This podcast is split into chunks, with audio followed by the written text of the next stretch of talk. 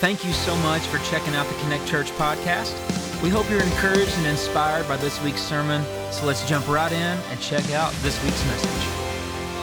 Church, it's Resurrection Day. Isn't it wonderful together? Together, it is so good, so good to see you. And now, listen, I, have had a little sinus issues over the past couple days, but I'm going to preach my guts out this morning to you. If you'll listen close enough, we are so grateful that you are here. We are so grateful for the joy it is to gather together to make much of Jesus. So thank you for worshiping with us. Thank you for taking time out on Easter Sunday to come make much of Jesus together. Now, as we start our message time, how many y'all love board games out there? How many of you, listen, I love them as long as I can win them, right? I, don't, I don't like board games, I lose that. How many y'all recognize this? Where, where does this come from? You know what I call this? The devil's triangle. Here's why. A couple years ago, me and my youth pastor were coming back from a conference, and uh, we, we sat at a cracker barrel. And I, I, took this little triangle, and I thought, you know what? I, I'm going to show the whole world how this is done. And so I got a couple moves in and I got stuck. The game was over. Hey, listen, I had left 10 of the 14 pegs. Now, let me just read for you the hateful comments on this triangle. You ready? If you leave one, you're a genius. You leave two, he says, you're pretty smart. You leave three, and it says you're just plain dumb. If you leave four, you are a moron or an ignoramus. They don't even go to 10. I, I, had no idea. And I looked, I thought, there's no way. Well, my youth pastor gets the waitress said, Come here, you got to see this. Have you ever seen somebody leave 10 pegs before? She's like, Never in my life have I ever seen my do that. I'm going to tell you something. You know, cancel culture is really alive and well. And if it is, we ought to cancel this guy. It hurt my feelings. And I tell you what, I, will never forget this old board game, how crazy it was. And I'm guessing because I left 10, it just meant I ought to go to the hospital, right? Like, stop what you're doing and go right now. But you know, there is a, there's a board game out there that really is a game of champions. It's chess. How many of you guys like playing chess? That means you're smarter than everybody else. I love it. I am terrible, terrible at the game of chess. But I tell you what, it's an ancient war game. It's modern. It's modern game. Began in the sixth, seventh century in India, and for the very purpose of a war game. And here is here's the hope. Here's the goal of every chess game to take the opposing player's king and to do what? Put him in checkmate. To put him in checkmate. What that means is this that no matter where that king moves, he will be captured, he will be defeated, and the game is won. Checkmate. An interesting thought. Here on Easter Sunday, you know, I think of this weekend 2,000 years ago. I, I begin to think that the cross of Christ on that Friday must have, must have looked like checkmate for the king, for King Jesus. I can imagine in the series of events that took place that Jesus submitting his, his will to the Father seemingly had no other move he can make. I can imagine that old devil seething with hatred against Jesus. I can imagine him celebrating the cruel events of that first Easter weekend. I can imagine him celebrating Jesus' tears in the garden as they mixed with blood and fell to the ground. I can imagine him celebrating the betrayal of Judas, the arrest of Jesus, the denial of Peter, the scattering of the disciples. I can imagine him watching with glee at the unjust trials before Caiaphas, before Pontius Pilate. I can imagine that old devil grin at the trumped up charges of blasphemy, of insurrection that sealed Jesus' fate. I, can imagine Satan himself looking at the events of that Friday and thinking to himself, this looks a whole lot like checkmate. And then I think of the praetorium, the Gospel of Matthew, a post in the ground, Jesus' hands bound, the clothes stripped from his back. And there, Roman executioners, trained Roman soldiers, would enact the punishment against Jesus and would begin it there. You see, they would, by Jewish law, give him 40 lashes minus one. They would take in their hands a whip and they would crack it on the back, on the back of his legs. 40 lashes minus one. In that whip, it was made of braided leather. Inlaid in the braids of leather were pieces of bone and metal, pieces of glass, to ensure that when that whip cracked on Jesus' back, it would tear his flesh, it would damage his muscle, it would damage the tissue, and it would leave him gravely injured. You know, Isaiah chapter 52, verse 14, would teach us as he looked forward to the cross that the beating Jesus took left him so disfigured,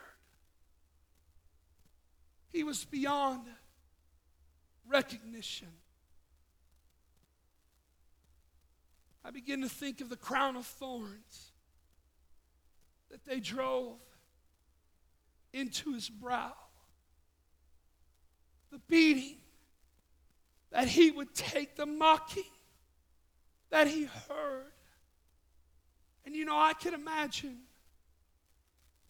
that old devil thinking to himself, this sure looks like checkmate. To King Jesus. And then there was Calvary, where Jesus was forced to, to lay on the cross that he had carried. And as Jesus laid upon that cross, the executioners grabbed hold of his arms. And in doing so, they took nails and they drove them through his hands, overlaid his legs, and drove another nail in his feet. They raised Jesus up and set his cross in a hole in the ground. And for the first time, Jesus would know what it was to be crucified and still try to breathe where he would push up on the nail that was in his feet and pull on what now would be dislocated arms, the nails in his hands, just for one breath. And he did this hour after hour after hour. But you know, that, That wasn't the most excruciating part, church. The most excruciating part we find in Matthew chapter 27. When my sin, when your sin was placed upon him, so much so that the Bible records Jesus crying out in Matthew 27 46 at about 3 in the afternoon. Jesus cried out in a loud voice, My God, my God, why have you forsaken me? God turned his back on his son. God had to abandon his son because my sin was on him. Your sin was on him. And later, as John chapter 19, verse 30 would record, Jesus said this It is finished. And the Bible says that he bowed his head and gave up his spirit. I can imagine that at that moment, that the devil, that all of hell cried out, checkmate. The king is dead. But you know, it seemed like checkmate for Jesus. But if it was only ever Friday, it would be checkmate for you and me too. For with the death of Christ and no resurrection, our hope of redemption, of a right relationship with God, was in checkmate too. I can imagine as the world look at the sight of Jesus, God's Son, beaten, broken, bleeding, his body lifeless. I can imagine the world, all hell itself, thinking checkmate. You know, years ago, try to get my voice back up. Years ago, I ran across a story of two old boys who had gone to an art gallery. Guys, that's something I'd never do. That's what they wanted to do. And they started looking at various paintings in that art gallery that had come to town. And as they went from painting to painting, they walked together. But they came upon a painting that really caught the eye of one of the friends. And here's what it looks like. Um, it's a little, oh, let's see. Let me see. I think my, my uh, remote might not be working well. Let me see if I can get it up here. Did it come up? Let's see. Yeah, here was the painting. It was a painting that depicted the devil grinning ear to ear, playing a chess game an old boy. And the caption on that picture was checkmate. You see, the devil was grinning because he had him in checkmate. Well, as the two men began to study and to stare and to look at that painting, one of them was an international chess champion. And he sat there for a moment. His friend wanted to move on. And he said, You know what? You go ahead. I, I need to look at this just a little bit more. And he stood there studying the painting. He became visibly bothered by it. When all of a sudden, he shouted out in the art gallery, It's wrong. He called for his buddy, said, Come back here. He said, Take a look at this. The caption is wrong. We must contact the painter It's wrong. And his buddy said, what, what, what do you mean? And he said this to him It's not checkmate. Look at the board. The king still has one more move. Hey, church, the cross of Christ that Friday might have seemed like checkmate. But I will tell you this what we celebrate today is the truth that it was not checkmate, that the king still has one more move. And what we see in Luke chapter 24, beginning in verse 1, that very early in the morning, on the first day of the week, the women took the spices they had prepared and they went to the tomb of Jesus. When they got there, they found the stone was rolled away. As they walked in, the body of the Lord Jesus was not in there. The Bible says that as they were wondering about this, suddenly two men in clothes that gleamed like lightning stood before them. The women in their fright bowed with their faces to the ground. And the men said to them, Why do you seek the living among the dead? He is not here, he has risen. You see, church, it was not checkmate for Jesus because the king still had one more move. You know, I think of that moment that Jesus emptied that tomb. I can imagine all of hell sighing while all of heaven shouted, He's alive. He's alive. I love what Paul wrote the church in 1 Corinthians chapter 15, verse 17.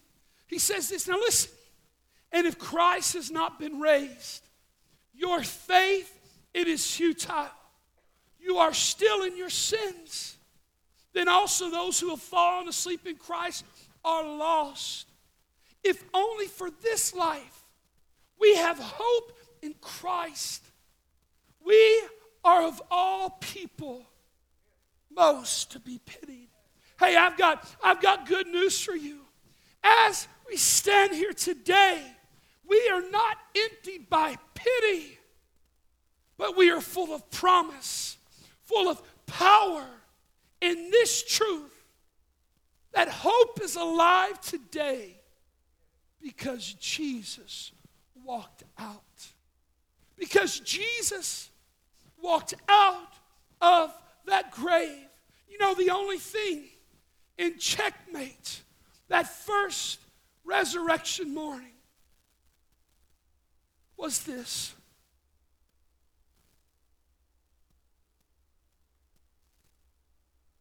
Sin. The only thing that would be in checkmate would not be the Son of God, but would be the very sin you and I wrestle against and struggle against, the very sin that at its heart would want to destroy us. The only person in checkmate that first resurrection morning was Satan himself. And as we see this scene unfold, we are reminded that the victor that first resurrection morning was the Son of God Himself, Jesus, whose resurrection put the power of sin, the person of Satan, the plight of evil into checkmate. You know, I got to thinking when I was preparing this message. I got to thinking that there might be folks in this very room, maybe watching with us online, and you've been convinced that it's checkmate for you. There's no other move you can make without being captured, without being defeated. You might be here, and maybe it's your first time in church. Maybe it's your first time in a long time in church. And you've, con- you've been convinced that your sin is too great, your past too dark for even God to love you. I want you to hear me. The good news of Easter, the good news of Resurrection Sunday, it is not checkmate for you. The King still has one more move, and He can save you this morning. You might be a believer, and you are convinced that you are in checkmate because of your sin, because of your, your struggle, because of an addiction, because of a failure. Oh, and you've been convinced it's checkmate for me. There's no other move I can make. I'll be captured. I'm defeated. We're reminded in the very Word of God. In Romans 5 6, you see, at just the right time, when we were still powerless, the Bible says, Christ died for the ungodly. You know what that means? It's not checkmate for you, believer. The king still has one more move.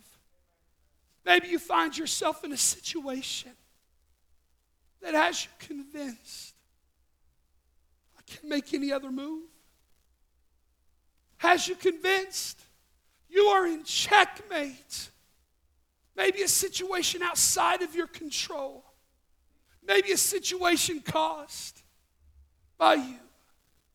No matter the case, the Word of God reminds us in Romans 8 11 that the very same power that rose Jesus from the grave is alive in us because of Christ. You ready? You're not in checkmate in your situation. The king still has one more move. You might be sitting here and you've known some great suffering in your life. And your suffering might have convinced you hey, you know what? I don't have any more moves to make. I'm defeated. I feel captured. I'm reminded of this in Scripture as Peter would write, and he would know. 1 Peter 5:10. And after you have suffered a little while, the God of all grace who has called you to his eternal glory in Christ will himself restore, confirm, strengthen, and establish you. Hear me, church. Even in our suffering, it is not checkmate. The king still has one more move. Maybe you've known great sorrow in your life. Sorrow that still is fresh even today. You might feel as if your sorrow has you in checkmate. You know, I'm reminded of what the psalmist cries out in Psalm 35 that the weeping may last for the night. Hey, joy comes in the morning. And what greater joy is there than what we celebrate this Easter morning? It is not checkmate for you. The King still has one more move. Church, you know what's amazing about Christ? Is that He always will have one more move in your life. Here's the question, believer Will we trust Him to move? Will we uh, allow Him to move? Will we see He moves for us and with us? Hope is alive this morning because he walked out. And by doing so, there's not a believer in this room that will ever find yourself in checkmate because the king still has and always will have one more move. Can we pray together all across this room? If you just bow your heads and close your eyes. I want every believer in the house to pray. In the past couple of services, we have watched people give their lives to Jesus. We've watched people go and be baptized, not knowing they would be baptized. Believer, would you pray for those around you? And as you pray, I wonder who it is here that is yet to place your faith and trust in Jesus. Maybe you felt as if you're in checkmate, that there's really no more move for God to make for you because, man, your sin's too great, your past too dark. You've lived your whole life without Him. Surely God's through.